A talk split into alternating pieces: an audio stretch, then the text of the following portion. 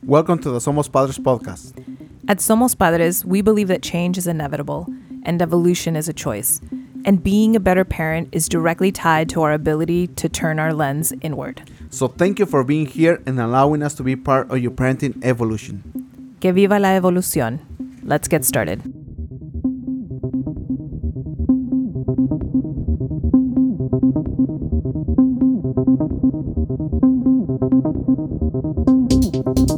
Welcome, everybody. Welcome. We are back Yes. after two months. Yes. It's been two months since we've been on the mics and released an episode, but it's for a really great reason. Yes, very good reason. And uh, for us, I will say it's all about like vib- vibration, Yeah. energy. And whenever you feel this, like um, we're ready to take the next step. Right. So at the end of uh, you know, just to bring everybody up to speed and and also, I mean, this is going to be all we talk about this episode, right? Um, we took this long extended break because Paulo's dad, who many of you who've been with us for a while will know that um, he passed away uh, a month ago to this day. January January 11th. Yes. And uh, towards the end of the year is when he took a turn, and we we all knew that we were entering this last um, Face. yeah this last phase with him, and so we just you know the entire family um, spending a lot of time with him, and you know just taking it in and being there for each other and and just going through this together. Yes, we were trying to be uh, there for each other. Uh, be there for my mom. Uh, because these moments, even though uh, we were all expecting it, death is so, always comes as a surprise. Yeah. Yeah. Even when you know a person is slowly like coming down to that moment, it's always surprising. Yeah, absolutely. So we you know, were with your dad, you know, at the end and you were helping out as much as you could, taking care of him. Everybody everybody was just um taking care of him and your mom and and everything. Yeah, for uh, 11 months, we were all like um, taking turns to take care of my dad.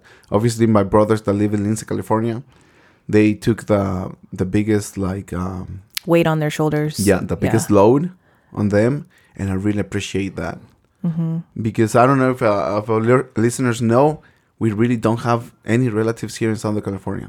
Yeah, we live in LA by ourselves. Yeah, we live here in Glendale by ourselves. like no. biology biological family. Yeah, th- we don't have any cousins, any aunts or uncles. Nah, n- nobody. yeah. Yeah. Yeah, all of our family is in the Central Valley. Yes. And So so yeah, your family it was it was beautiful to watch. Um you guys go through this together so wonderfully and supporting each other and um it was I don't know, it was the first time for me at least that I really lost someone that I just really knew, really cared for, was really close to. Like I, you know, I, I yes, I've lost my most of my grandparents, but we were not, you know, I was not attached to them like You were not on that a- close. yeah we were not that close. It wasn't like oh my god every sunday was with them or something like that. Mm-hmm. no. Um i w- i wouldn't really see my grandparents a lot. So there wasn't that same feeling of closeness. This was this really was for me the first time i lost someone that i just really loved. Yeah, and uh, for me, uh, it was it's almost two years ago that we lost like our grandfather from the side of my dad, and it was it was a painful experience, but the, at the same time, my grandfather lived a full life. yeah he was 93 He was like yeah, like ninety three when when he passed away, um, and we knew that he lived a fulfilled life, and it and for uh, to all of us, it touched us. But at the end it's, it's like thank you uh grandpa for all the memories we created we created with you. Mm-hmm. because they, they they last for a lifetime. And you know that he lived a full life. Mm-hmm. to the last minute. Right. all the way to the last minute. Your grandfather. my grandfather yeah. And now my dad got sick like um uh, last year on my birthday. Guess what? Well, yeah he had the surgery uh, surgery last year on my birthday yeah. Um which uh is in february february 17th um and since then this gradual like uh, process of life and taking care of him took place. It's just like it was just a really complex a complexity of emotions and feelings. And one of the things that was like was hard on me was like using my mom. How she struggled like every like every month. I would visit her like twice a month once a month um twice a month when uh, wherever i could. We could actually. And uh and it was like oh my god yeah this is we we don't know when or what time. But my my dad at the beginning was doing good mm-hmm. yeah he was doing good all the way through the summer actually Yeah, it wasn't until this the end, you know, the holidays. So after I I think even Thanksgiving he was even Thanksgiving really great. He, came out great. and he was sitting with us for Thanksgiving dinner. yes It was really good. Yeah, but then uh, it, it comes December, Mm-hmm. and it slowly starts. To, uh, his health started started deteriorating, Yeah. and um, I just like a really big moment for me was like my dad was in in, in a room, confined to a bed, and uh, Christmas Eve I was like, you know what, Dad, let me put you on the wheelchair. Mm-hmm. Let's just take a stroll here in the living room throughout the house. and even my brothers were just laughing because my, mm-hmm. my dad was telling, "Ay, mijito," ¿me entiendes? Because I was like, mm-hmm. "Come on, dad, we just need to move around." And I was just like, yeah, like pushing him in the in his wheelchair, and that's a great memory I'm, I'm taking. Yeah, of the last ones. Yeah. He initially didn't want to. No, he initially didn't want to, obviously. yeah. And then that's why he was like, ay, mijito. Yeah, he was like, "Ay, mijito," and I'm like, "Well, Dad, it's just like it's it's it's not really. Uh, it's I'm doing it for you, but it's also for me And then afterwards he was just like, oh because- yeah, he wanted to take more because stress. I really don't. nobody knew like what time my dad is gonna be like stop talking or stop like actually getting up from the bed. Mm-hmm. We wouldn't know when that time will come. yeah. You just like take a day at a time. Mm-hmm. A day at a time. And then um was that the that wasn't the last time though No, that that wasn't we the last time. that you took care of him. No, it was like um, it was for the New Year's. Yeah. Like the beginning of January. We stayed Yeah. we came back we we came back to LA for a few days after Christmas and then um went back for New Year's. But one of the things that you need to um, know about us listeners is like we came back like here to Southern California to Glendale because we're introverts. Yesenia and I we're introverts, so we need to find a space for us to recharge. So we're like we know we're coming for New Year's, but we just need to take a like a breathing moment. Yeah. come here, recharge, and let's And go, go back. because we have to be ourselves. And over there, you obviously like with if you knew my family, every day we can actually get together and continue the conversation Yeah.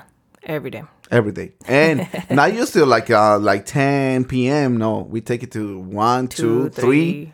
This morning, yeah, chatting away. chatting away, and then this time we just took it to another another level, four four a.m. I know.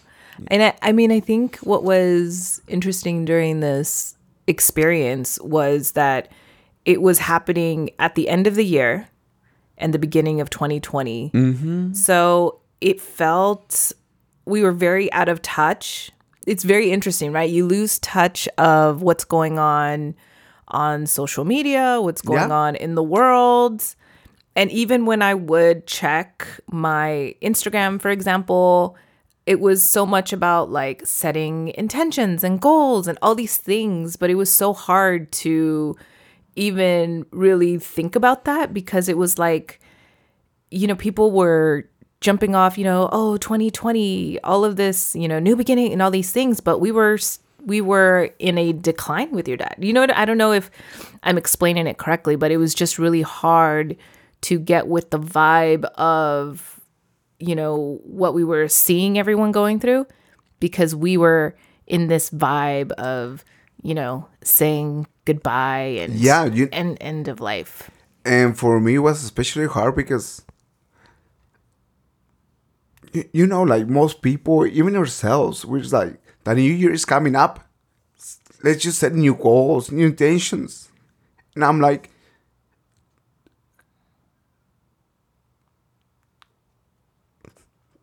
how am i gonna process this feeling that i have never experienced before yes i did experience it with my grandpa but now it's like to another level. My dad was only 73 years old. And you have all these questions about life, about like, like life in itself in its entirety. Well, but from my perspective, it's just like, wow. It's just like, how can we take it on? Uh, how can I actually like um, take this moment and live it to the fullest? I knew, like, somehow, I, I cannot really explain it. But during New Year's, like, when I took care of my dad for like uh, uh, two or three nights, I just saw him like deteriorating really fast. And um, taking care of a, of a sick person is actually is is way to another level. Like when you have a newborn, you don't sleep at night because they keep waking up. But now an, an adult that is sick, it's, it's just it's something else. Because uh, one of the nights I, I I didn't sleep at all because every ten minutes my dad was like, "Hijo, come on, like um, pick me up, pick me up, help me, help me stand up." And every ten minutes, but I knew that he wanted to stand up because I knew my dad. My dad was like super impatient super impatient. He did, uh, he lacked the patience to be in one room, to be in one place. Yeah, he, He was. just always moving, always doing He was something. always moving, always. Bien in- trabajador, and I was like, wow. I was just like helping him pick him up and all that, but throughout the night. And I remember that uh, one moment I was just got so frustrated, and I'm like, Dad, come on! I cannot be picking you up and putting you down every like ten minutes because and because I was thinking about myself and how tired I was, and I grabbed him really, really hard with a lot of uh, pressure, and I'm like, Dad, come on! And I I think I, I, I squeezed him like way too hard, and actually like um I don't know what he was feeling, what he was thinking at that moment. I I knew uh, like somehow I hurt him. But somehow he also realized like what am i doing? What, am, what am i also doing to my family to my to my sons? And uh i got really frustrated but eventually i was like oh my god i even apo- apologized to my dad i'm sorry dad but he said it's almost seven in the morning i cannot do this anymore. And then i was thinking to myself if i cannot do this anymore like after two only two days like imagine my mom.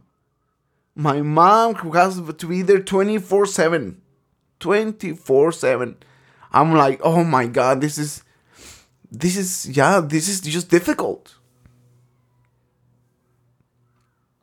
and um but all moments regardless of the situation regardless of the difficulty if you're open to it you get to realize a lot of stuff it's just like I didn't realize that the, the, all these 11 months, I don't know if my, mo- uh, my brothers realized it or not. We were just processing all these feelings, all these emotions, like helping my dad and helping our mom. It was like, in a way, like, um, I'm pretty sure my brothers, whenever they were taking care of him, they, they were processing a lot of their feelings and emotions uh, that they have with my dad. At least you know you were. At least I knew I were. But something tells me that they were too. Yeah.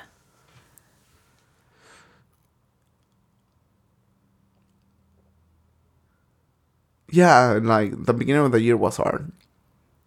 And uh, you turn on the TV, people celebrate and everything. It's fine. It's cool because everybody is living their life. They're in a different season have different of their different experience. Yeah. And and, and, Yeah. and as a person, I don't know, expecting to be sad No, or anything. no, no, no. everybody's doing yeah. And and now for me, it's just like coming to this cycle, this realization. I remember when we came back to Glendale, I'm like, and I told my sister, I don't think I'm gonna see my dad alive anymore. Next time that I see him, he's, he's not going. He's not going to be alive anymore. I just get this feeling. But I told her, I, I hope I'm wrong. but uh, when I left, I'm actually like um, say goodbye to my dad. Yeah. And we took the kids and we also had them.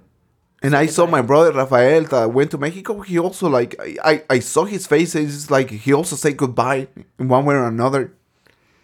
Uh, because you know when a, a person is sick, like uh, as my dad was, is you never know what the next day is going to be like.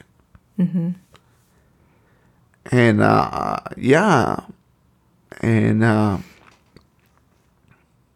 I say goodbye to my dad and and then the the rest the rest is just like it's just memory Yeah. It was such a surreal experience. It was like um you know how sometimes they say like you never know what other people are are going through. Right? And it it felt very much like that. Like everybody most of the world, right, is going through this like, oh my god, new year.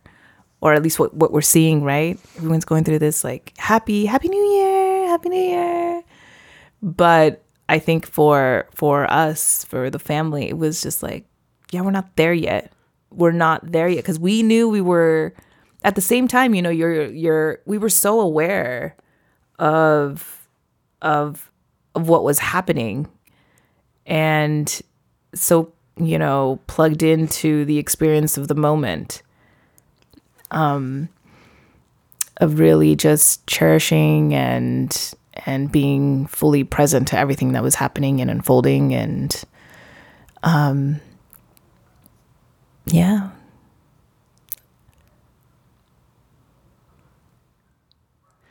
and you know like all these like life uh, situations obstacles if you want to call them yeah however you want to like re- refer to them.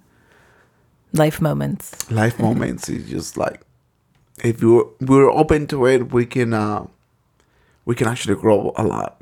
Mm-hmm. because at the end of the day when i i remember at the point when i asked myself is like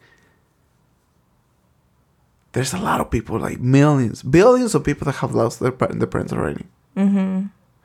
and they already know what it's like and people can move on we can all move on because that's the cycle of life yeah that's the cycle of life.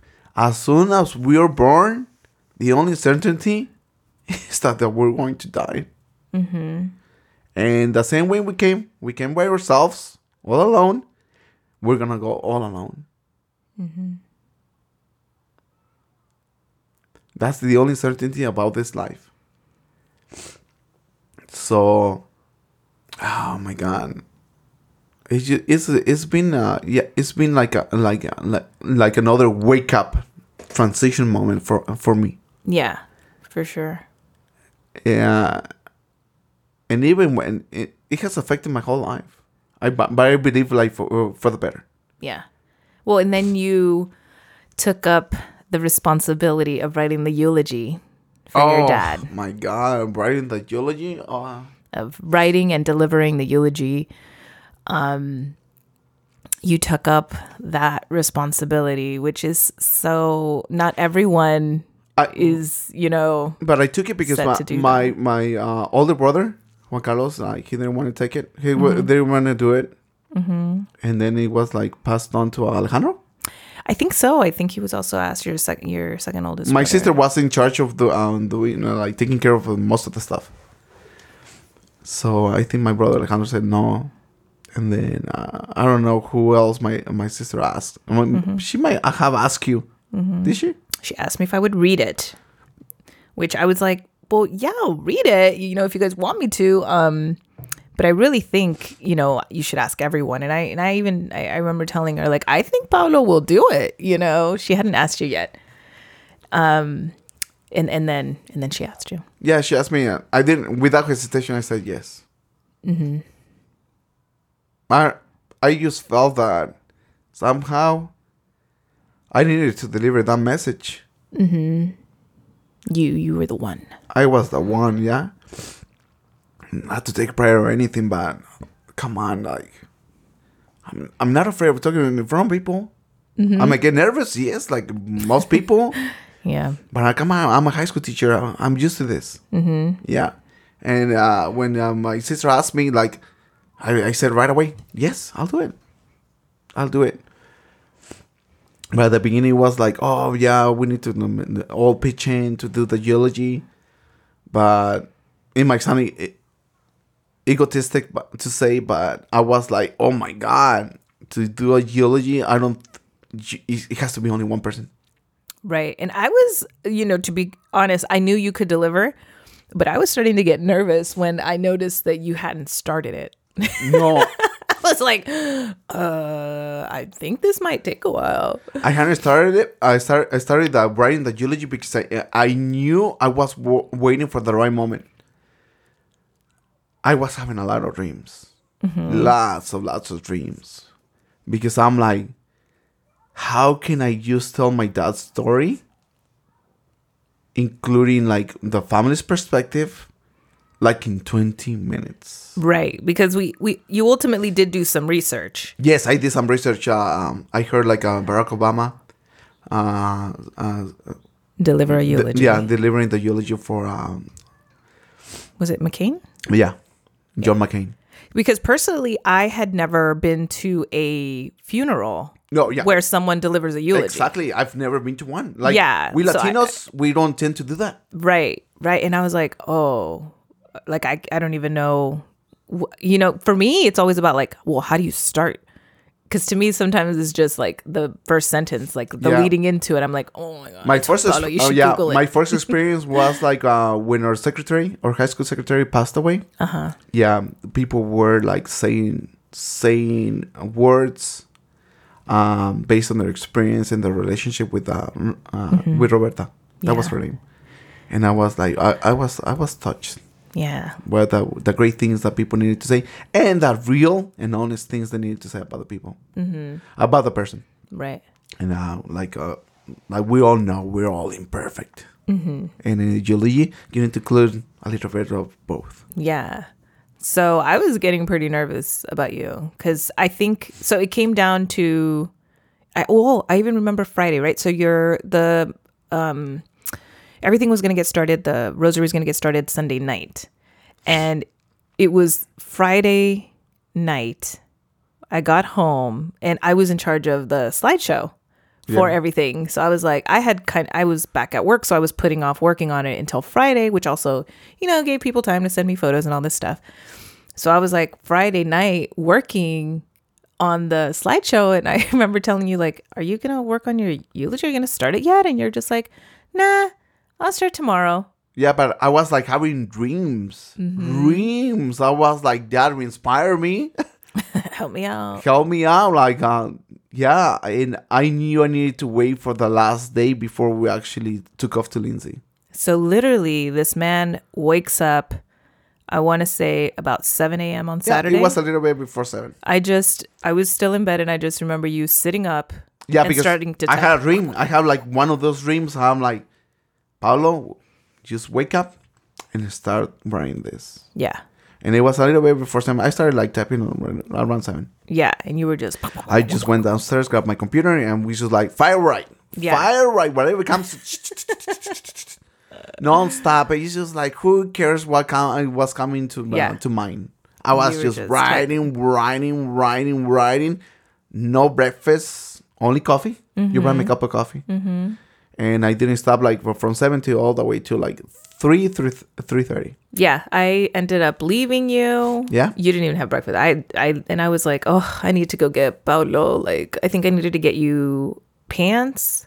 Yeah. Yeah, a pants and a tie and Palito some stuff and I was like, I'm gonna go. So I left to go get those things, came back, picked up lunch, came back, and then yeah, like around 3:30, you finally stopped. I finally stopped and I'm like, I have a lot.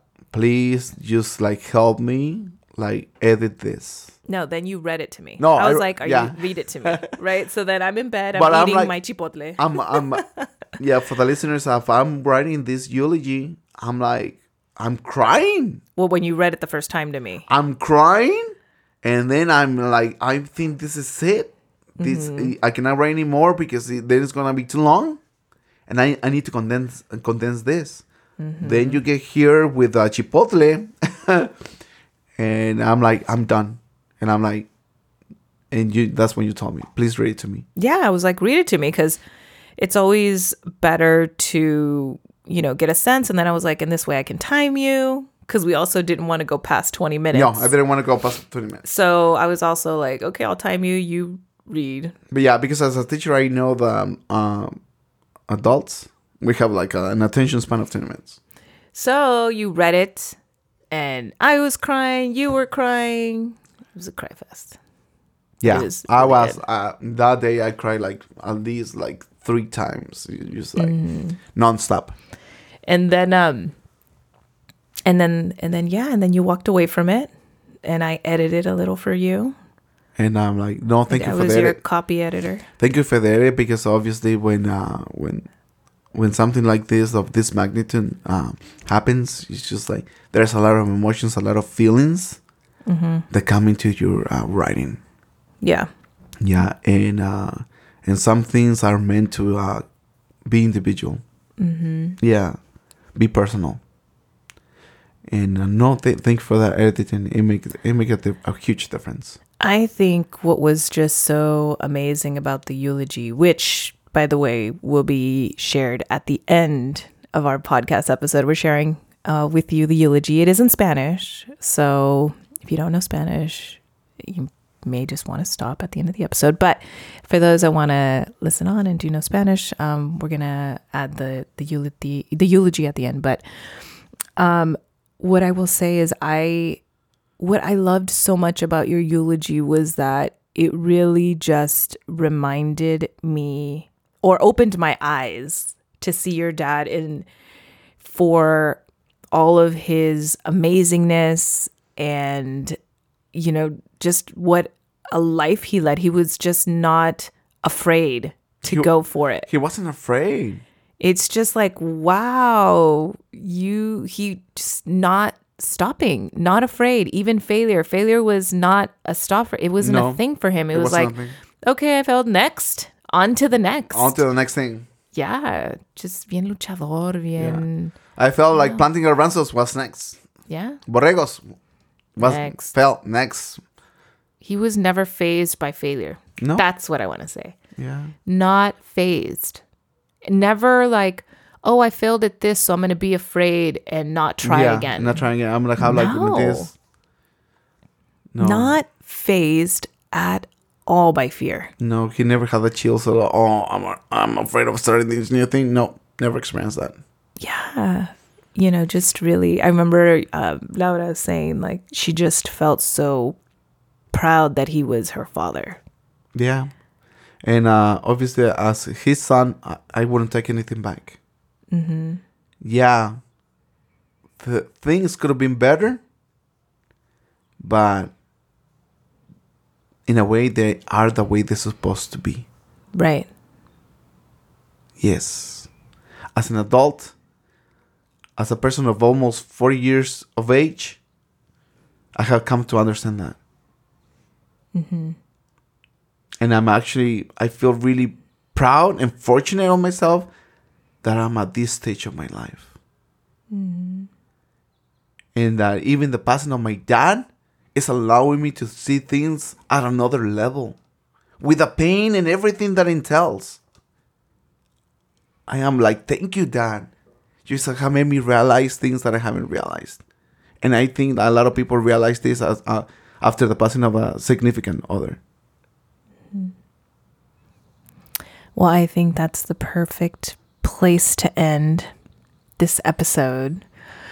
Um, stay tuned. Stay tuned to listen to the eulogy that Paulo Oh, and, and one thing that I wanted to say is I, I, I just couldn't record. I couldn't recall until I had a dream with my dad. Mm. I couldn't. And it didn't happen right away. It just Mm-hmm. happened uh, like a few days ago. Yeah. And um, I saw my dad in the. I already told you the story, but Oh, you're saying that you could we couldn't you couldn't record an episode. I couldn't record an episode. we couldn't get back on the mics. Yeah, I couldn't. We yeah, we couldn't. Yeah, I couldn't be here in front of this microphone because I mm-hmm. was like, I'm like waiting to just dream with my dad. Did eh. you feel like dreaming with him? It just like I don't know what it was, what it was, but like in a way, setting me free, mm-hmm. setting me free, like to say like you do what you feel you need to do, just do it.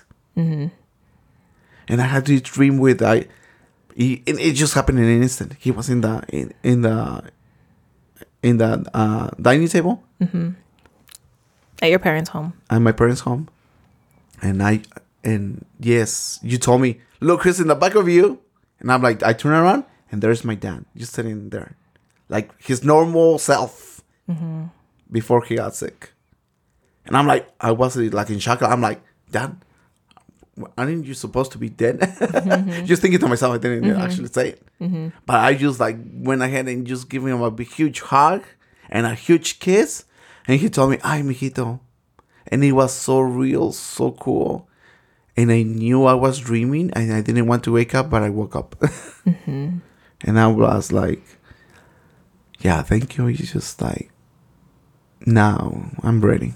I'm ready to do what's what's next. Like Whatever is kind of like to close that to close the chapter. Yeah. It was a huge kiss and a huge hug, and it was it felt so good.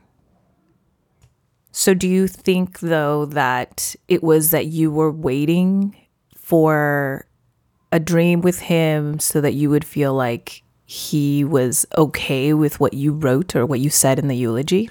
It's because in a eulogy, there's a sense of like um, what's the word? Like blaming, blame, judging, uh huh, judging our parents. And I didn't know if it was like the best message I could have given. You mean just the part where you talked about like that he was terco or, or stubborn, or the part where you talked about him as a father that he because I included a little bit as as, as a father that he was, uh-huh. and obviously obviously his that he spanked you guys and all this Yeah. stuff. because uh it- I believe like in eulogy you have to be as honest as possible as you can, without going into details. But I mean, I felt like you delivered that. And to be honest, that was one of the pieces where we edited a lot Yeah, because we wanted it to convey um, that that yes, he did use spanking and you know, I forget the other words you used in Spanish. like wig with the belt. yes, the belt and all these things. But he did it out of love, like he did it out of that was the best that he knew how. yeah, that was the tools that he had. Those were the tools that he had, and that you wouldn't change a thing, I wouldn't change a thing. right? Um, so I thought you But in a you always feel like you're judging. right. So you had that in your heart, I have like that in my heart. I'm like, like, does my dad know? do- does my dad know that this, what I'm saying, is not out, out of judgment. It's Uh-huh. Right. out of love, out of evolution for myself. Right. I need to heal. Yeah. I need to heal that and move on because Mm-hmm. I don't want to pass on that that hurt Mm-hmm. to the next generation, which are my children. Right. Yes. And so having him come to you in this dream and hug you and having this interaction, you just really felt like, oh my gosh, I'm like, he's giving like, you're fine. the nod. You and me are okay. Yeah, we're all fine. We're all okay. Mm-hmm. Move on. I'm okay. You're Continue. Go. Go for it. Yeah. Go for it. Mm-hmm. Yes. Beautiful. So that's it, guys. With that, here is the eulogy for Mr. Juan Menchaca as delivered by Paulo. Gracias, hasta la próxima.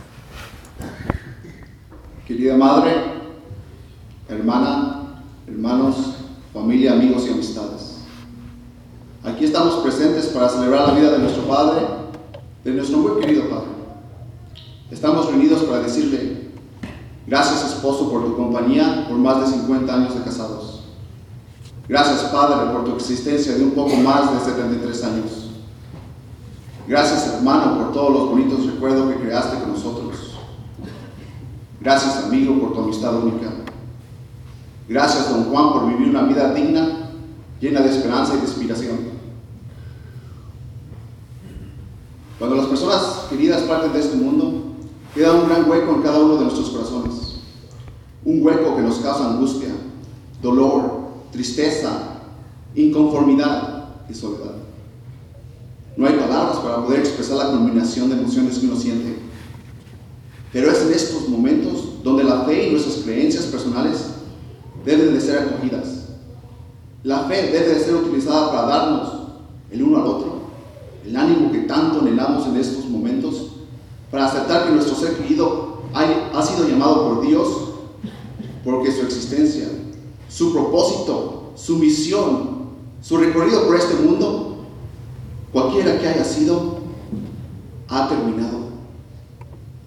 Y hablando de existencia, ¿qué existencia vivió nuestro Padre? En mi vida nunca he conocido a una persona tan luchadora como lo fue nuestro Padre. Viene de inmigrante hacia los Estados Unidos, gana un poco de dinero y comienza a realizar sus sueños. Por muchas décadas nuestro padre venía y se iba por jornadas entre México y California. En una avenida a México decide conquistar a mi mamá se casan y empiezan a formar su familia. Somos siete de familia, porque mis papás no dejaron de tener hijos hasta que llegó la niña.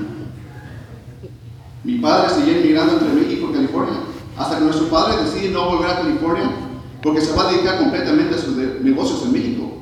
Se involucra hasta en la política. Llegó a ser tesorero municipal durante el término de mi tío Vera y finalmente, por cosas del destino, fracasa y queda en la bancarrota. ¿Y qué hace? Como el gran luchador que fue, toma a su esposa e hijos y se los trae todos a Lindsay, California, al lugar donde reside nuestro abuelo, papá José, que en paz descanse, y varios familiares. Comenzar de cero no fue nada fácil, y mucho menos cuando no tienes nada y le debes un montón de dinero al banco. Se necesita tener muchas agallas para que una persona pueda mantenerse firme y con una compostura llena de fe y optimismo para seguir adelante.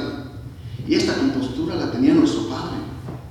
Una de las más grandes cualidades que tenía él es que no le tenía miedo al trabajo. Trabajador de primera. Parecía el diablito de Tasmania cuando estaba pescando cherries, duraznos y olivos. Era una fascinación y desesperación trabajar junto a él. Fascinación porque era un trabajador muy rápido y no querías quedar atrás. Su rapidez te alentaba a echarle ganas. Y se sentía desesperación porque si querías, si querías competir con él, te exponías a hacer errores por tratar de ser tan rápido como él. Al final de cuentas, casi era en vano competir con él. Para mí, personalmente, mi papá me hacía sentir más lento. Sí, más lento de lo que yo ya era. Porque simplemente yo sabía que nunca iba a poder ganar. Sí, mi papá era rápido, pero eso también a veces le costaba. Hubo algunas veces que nuestro padre se cayó de la escalera. En unas ocasiones nomás se escuchaba el crujido de las ramas de los árboles. O en otras, nomás escuchaba el ¡Ah! cuando mi papá soltaba el suelo. Sin embargo, mi papá se reponía rápido. Se sacudía el polvo y ya cuando menos uno acordaba, ya estaba el monigote trepado en la escalera trabajando. Aún con estos tropiezos del trabajo, a nuestro padre nunca le gustó trabajar por horas. A él le gustaba trabajar por contrato. Paga basada a tu esfuerzo y rapidez. Las experiencias del campo fueron muchísimas. Aunque el trabajo del campo es muy difícil, fue aquí, trabajando con nuestro padre en el campo, que realmente lo llegamos a conocer. En especial en las cervezas, las chaves, como las llamábamos. Todavía lo recuerdo lo temprano que nos teníamos que levantar. Sí, nosotros, si nosotros nos levantamos temprano, nuestros padres se tenían que levantar mucho más temprano. En realidad no recuerdo a mi papá meterse a la cocina a cocinar algo en México. Pero aquí, trabajando en el campo, era otra realidad. Mi papá junto a nuestra madre se levantaban muy temprano para preparar el almuerzo, el lonche del día. Junto con el ruido del viento, del gas de la estufa portátil, se escuchaba a mi papá y a mamá conversar mientras preparaban el almuerzo dentro de una carpa en el parque de Heavyweight en el estado de Washington. Nunca faltaban los deliciosos burritos de carne con chile del pato, papas y frijoles con las tortillas de harina. En cuanto se escuchaba que mi papá encendía el van, el carro que teníamos, esa era la señal de que ya estaba a punto de terminar el almuerzo y la partida de trabajo era inminente. ¿Cómo se sufre para levantarse temprano? No les miento, había días que nos levantábamos tan temprano y llegábamos a las puertas de Cherries y no se veía nada, mucho menos el montón de bolitas rojas en los árboles. No había de otra. Le teníamos que echar ganas aunque nos quejáramos. Recuerdo a mi papá decir, y no le tengan miedo a la escalera, mientras yo estaba arriba de ella sujetándome fuertemente de las ramas temblando de miedo. En las corridas de la Cherries nuestro padre no nomás nos enseñó a no tener miedo al trabajo, sino que también a defender nuestra dignidad como seres humanos. Recuerdo dos ocasiones cuando tuvimos que hacer huelga. Una fue con el Mike en las nomas en Monachi, Washington. El dueño quería que pescáramos cherries por horas y no por contrato, porque la cosecha estaba muy mala. Pero las cajas que pescábamos por hora salían a más dinero que lo que estábamos ganando por hora. Decidimos hacer una mini huelga. Muchos de nosotros fuimos parte de ella. Nuestra familia, mi papá José, mi padrino Pepe, y no sé si recuerdo hasta mi tío y otros trabajadores más. Ganamos la huelga y se comenzó a pescar por contrato con un precio más justo por caja. En otra ocasión, ¿qué recuerdo sucedió en Mosesley? También en el estado de Washington. En esta ocasión, las cherries se pescaban por libra y nos querían pagar la libra muy baja. Así que mi papá, la familia y otros trabajadores de Anziguá, Michoacán, dejamos de pescar hasta que subiera el precio por libra. Y así sucedió. Los dueños aumentaron el precio por libra. En simples palabras, mi papá siempre estuvo al frente defendiendo lo que era justo. Era un gran líder. Él siempre echaba ganas al trabajo y a la vez defendía y enseñaba la importancia de proteger la propia dignidad. Al igual como lo fue de pescador, también lo fue siendo mayordomo para algunos dueños. Hacía las puertas de los viejitos, el barbón, el Sorhausen, las víboras y hasta la escondida. Una huerta localizada arriba de las montañas junto a la sierra. Nunca se me olvidará nuestro padre aprendiendo a montar una motocicleta. ¿Y dónde está el mayordomo? La gente se preguntaba. La gente se preguntaba en las puertas de las víboras, ¿dónde está el mayordomo? Y de repente sale mi papá montando una moto de entre los almacenes, sin saber siquiera cómo frenar la moto. Y toda la gente trataba de alcanzarlo detrás de él con sus escaleras. Nunca olvidaré la carpa que usábamos para bañarnos y del problema de los champucitos y los, los champuzotes que teníamos. Nunca olvidaré los pájaros que nos perseguían por tratar de agarrar sus pajaritos y los correteaban hasta nuestra carpa. Nunca olvidaré a mi padre buscando su moto que perdía cada rato. Sí, perdía la moto. Nunca olvidaré a mi papá que se enorgullecía al mirar el número de cajas que visitábamos todos los días, día tras día. Nunca olvidaré las escapadas de los fines de semana al buffet del Kentucky Fried Chicken, junto con nuestro abuelo Pacheco. Hay muchísimos recuerdos y anécdotas inolvidables que se tomarían mucho tiempo en contar. Esos son solo, solamente algunos de los recuerdos que me vienen en mente en estos momentos. Pero continuando comunicando a nuestro padre, nuestro padre fue bastante terco. La persona más terca que he conocido en mi vida. Si tuviera que darle un nivel de terquedad del 1 al 10, le daría un 11. Mi hermana Laura le daría un 20. Nunca olvidaré que en el camino del estado de Washington hasta California no quiso parar a comer a un restaurante. En vez, mi papá no quería, eh, esta vez mi papá no quería parar hasta que llegáramos a Reno, Nevada. Como se imaginan, del estado de Washington, Nevada, hay mucho trecho. Nos estábamos muriendo de hambre por el camino y mi papá quiso saciar su hambre y le pidió a mi mamá que le pasara un pastelito, un home run para ser exacto.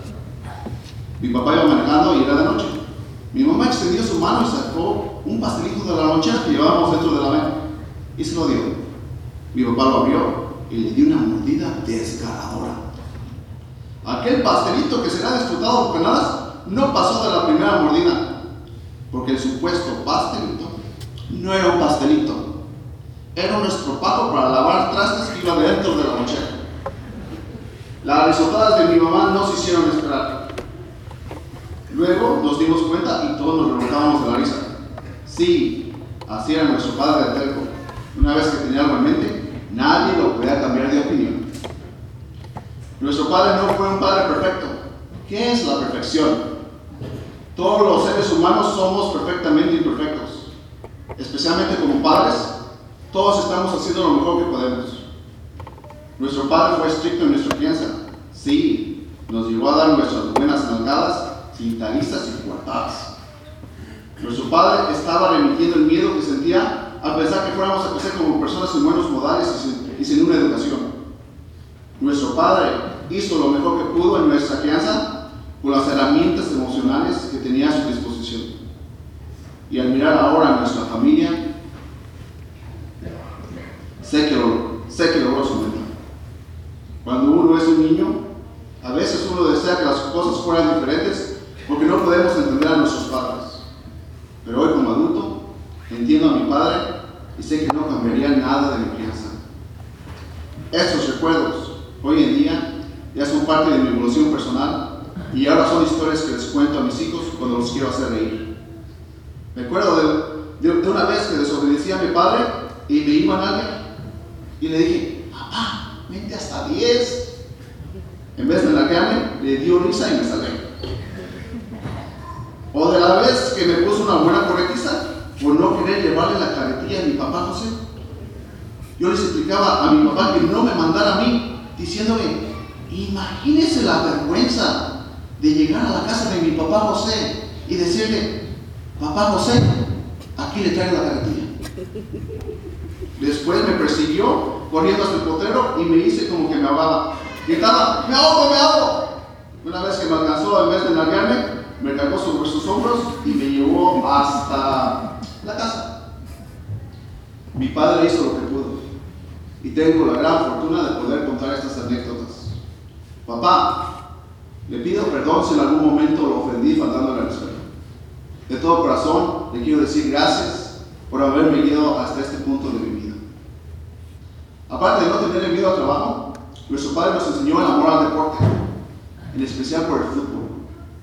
Desde una temprana edad, acompañábamos a nuestro padre a los partidos de fútbol del equipo del rancho. Él era el entrenador. Las broncas en las que los jugadores se metían y las peleas que surgían resaltan como recuerdos inolvidables. Aún así, con broncas y peleas, nunca me sentí seguro andando con mi papá. Las aventuras en el fútbol serán inolvidables. No conozco muchas personas que miren un partido de fútbol y que empiecen a discutir con el árbitro enfrente de la televisión. Nuestro padre hacía eso. No conozco muchas personas que se pongan tan apasionadas mirando unos atletas corriendo detrás de un balón como en nuestra familia. Pregúntenle a mi hermano Alejandro y a mi hermano Juan Carlos. Mi hermano Alejandro, que de un, que de un golpe hizo un hoyo en la pared de la sala de la casa de nuestros padres porque el árbitro se equivocó en contra de su equipo de los Pumas. O mi hermano Juan Carlos, que mi papá lo tenía entre sus piernas, su equipo anotó un gol y por allá va a dar mi hermano. Al igual que nuestro padre nos enseñó el amor por el deporte, también nos enseñó el amor por la baraja. Toda la familia Menchaca sabe cómo, sabe cómo jugar cartas. El reunirse a jugar baraja para la familia Menchaca es toda una tradición. El juego de Paco, Conquian, Texas Hold'em y Poker es más que un juego, es una herencia. En el momento en que uno se reúne con la familia para jugar cartas, es un momento único, donde implícitamente le damos honor a nuestros seres queridos que no están presentes, ya sea porque se han ido de este mundo, como en el caso de mi papá José, como los seres queridos que viven lejos, ya sea porque están en México, como en otros estados de los Estados Unidos. El seguir manteniendo esa tradición sana ya se encuentra en nuestras manos para las siguientes generaciones. En los futuros juegos de carta, extrañaremos, papá, ya que vivimos muchísimos momentos en familia alrededor de una mesa jugando cartas. Si pudiera decir que las cartas, se pudiera decir que las cartas nos llevan al vicio, pero no existe un mejor ejemplo a seguir que el suyo, papá. Fumaste cigarros por más de 20 años y de la noche a la mañana lo dejaste sin nunca más caer en la tentación. Es simplemente impresionante la fuerza de decisión que tuviste para poder dejar ese vicio. Y papá, no nomás dejaste ese vicio de fumar, sino que también dejaste la tomada. Y al igual, de la noche a la mañana, tus copitas, o a veces unas copotas, de whisky y de brandy, las dejaste de consumir. Tú pudiste, tú pudiste decir, ya no más. Porque una cosa es decir, voy a dejar de tomar, y otra cosa es simplemente hacerlo. No muchos de nosotros tenemos esa fuerza de voluntad. Usted lo hizo. Y personalmente creo que lo, lo logró gracias a su fe en Dios. Otra de sus grandes cualidades, papá, fue la de su fe. Mientras usted hacía, deshacía, renegaba y gritaba, usted nunca renunció a Dios de su corazón. Al contrario, lo mantuvo más cerca. Esta fe lo llevó a visitar la Tierra Santa, Jerusalén, la Virgen de Fátima Portugal y otros lugares. Y fue esa misma fe y a la vez tenacidad lo que le llevó a encontrar la fonda. Nuestros padres enteraron de la venta de esta tienda de productos mexicanos a través de un matrimonio que conocieron en la iglesia. Cuando nuestros padres se, se dan cuenta de que este negocio está en venta, se lanzan a verlo. Y al instante mi papá decide que lo va a comprar. ¿Quién hace ese tipo de decisiones sin tener dinero? Sin tener conocimiento de cómo funciona un negocio. Sabiendo solamente un poco de inglés. Pues ¿quién más? Juan Menchaca. Una vez que mi papá conoció al dueño de la fonda para acabarla, también se llamaba Juan. Hay para coincidencias. Gracias a la confianza familiar que mi papá pudo crear en la familia, nuestros cuatro hermanos mayores tomaron el riesgo. Y con apuros y todo, cada uno pudo juntar la parte que les tocaba para darle el enganche de la fonda. La fonda, como todo negocio en un principio, se pasó por momentos muy difíciles. Recuerdo el verano en que la cual yo y mi mamá nos quedamos a cargo de la fonda, mientras el resto de la familia se fue a la corrida de las cherries al estado de Washington. Nunca voy a olvidar el día que nada más vendimos una torta en todo el día. Ese momento fue para espantarse. Recuerdo vívidamente los viajes hacia los empaques de naranja para venderles comida a los trabajadores. Recuerdo cuando se nos presentó el departamento de salubridad del condado de, de Tulare y ya no nos dejó vender más comida en los empaques. En fin, ese verano estuvo lleno de grandes hazañas. Para el final del verano recuerdo que estaba súper contentísimo porque habíamos po- podido pagar todas las facturas o los biles de la fonda tiempo. Cuando, cuando llegó mi papá y mis hermanos a las cherries, les di las nuevas de que habíamos ganado lo suficiente para cubrir todos los gastos de la fonda.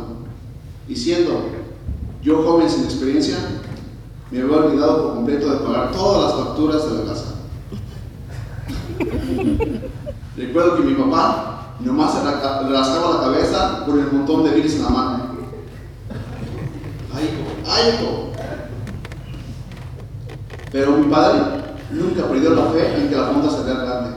Y gracias a Dios así fue. Y esta gran fe es la que lo ayudó en este último año, cuando todos fuimos testigos de, su gran fe y devoción. En vez de quejarse y lamentarse por su condición, usted actuó de, actuó de forma positiva y reflexiva. Un hombre se sabe de qué está hecho cuando está en el suelo. Y usted con muchísima determinación mostró de lo que estaba hecho, de una gran fe en Dios. Y gracias a esa gran fe, nuestros padres duraron más de 50 años de casados. Gracias, papá, por haber amado a nuestra, amada, a nuestra mamá a tu manera, por haber sido su compañero incondicional, por haber sido su testigo por casi toda su vida. Gracias a ese amor y apoyo, estamos aquí todos tus hijos e hija presentes. Para concluir, nuestro papá hizo todo lo que hizo por amor a sus hijos. Te queremos dar las gracias por habernos dotado con grandes cualidades, por enseñarnos a no tener miedo al trabajo, por enseñarnos a luchar para salir adelante, por enseñarnos a defender nuestra dignidad, por habernos inculcado el amor por el deporte, en especial el fútbol, por habernos heredado el juego de la baraja, la cual nos une y nos hace disfrutar grandes momentos en familia. Gracias por mostrarnos cómo se debe tener palabra y cómo uno nunca debe de recular en la búsqueda de los sueños. Usted logró el sueño americano, algo que muchos anhelamos. Lo logró porque a través de su vida usted no nomás tenía un sueño, tenía una meta. Y al tener una meta, usted se comprometió a tomar riesgos, aun cuando el fracaso era inminente. Logró saldar sus deudas. La unión familiar que usted cultivó, pudo hacer que el proyecto de la fonda se hiciera una realidad. Y es ahora, y ahora es parte y será parte de su legado. Gracias por nunca darse por vencido. Gracias por enseñarnos a respetarnos entre hermanos y familiares. Gracias por haber inculcado el respeto a lo ajeno. Gracias por la vida que nos dio. Gracias por su apoyo. Gracias por su fe. Gracias por todo su amor. Esperemos y sigamos su ejemplo. Gracias a todos los que estamos aquí reunidos y por escuchar estas palabras. Hasta pronto, mi capitán. Con mucho amor, te dice adiós tu hijo Pablo y toda la, la familia.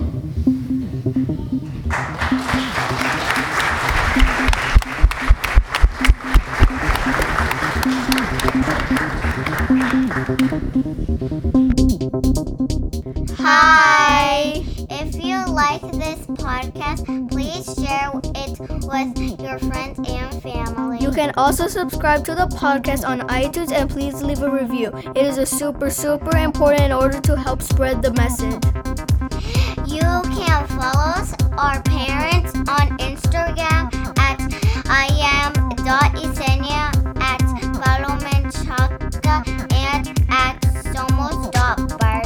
You can also subscribe to their newsletter on their website at somos-padres.com. Gracias!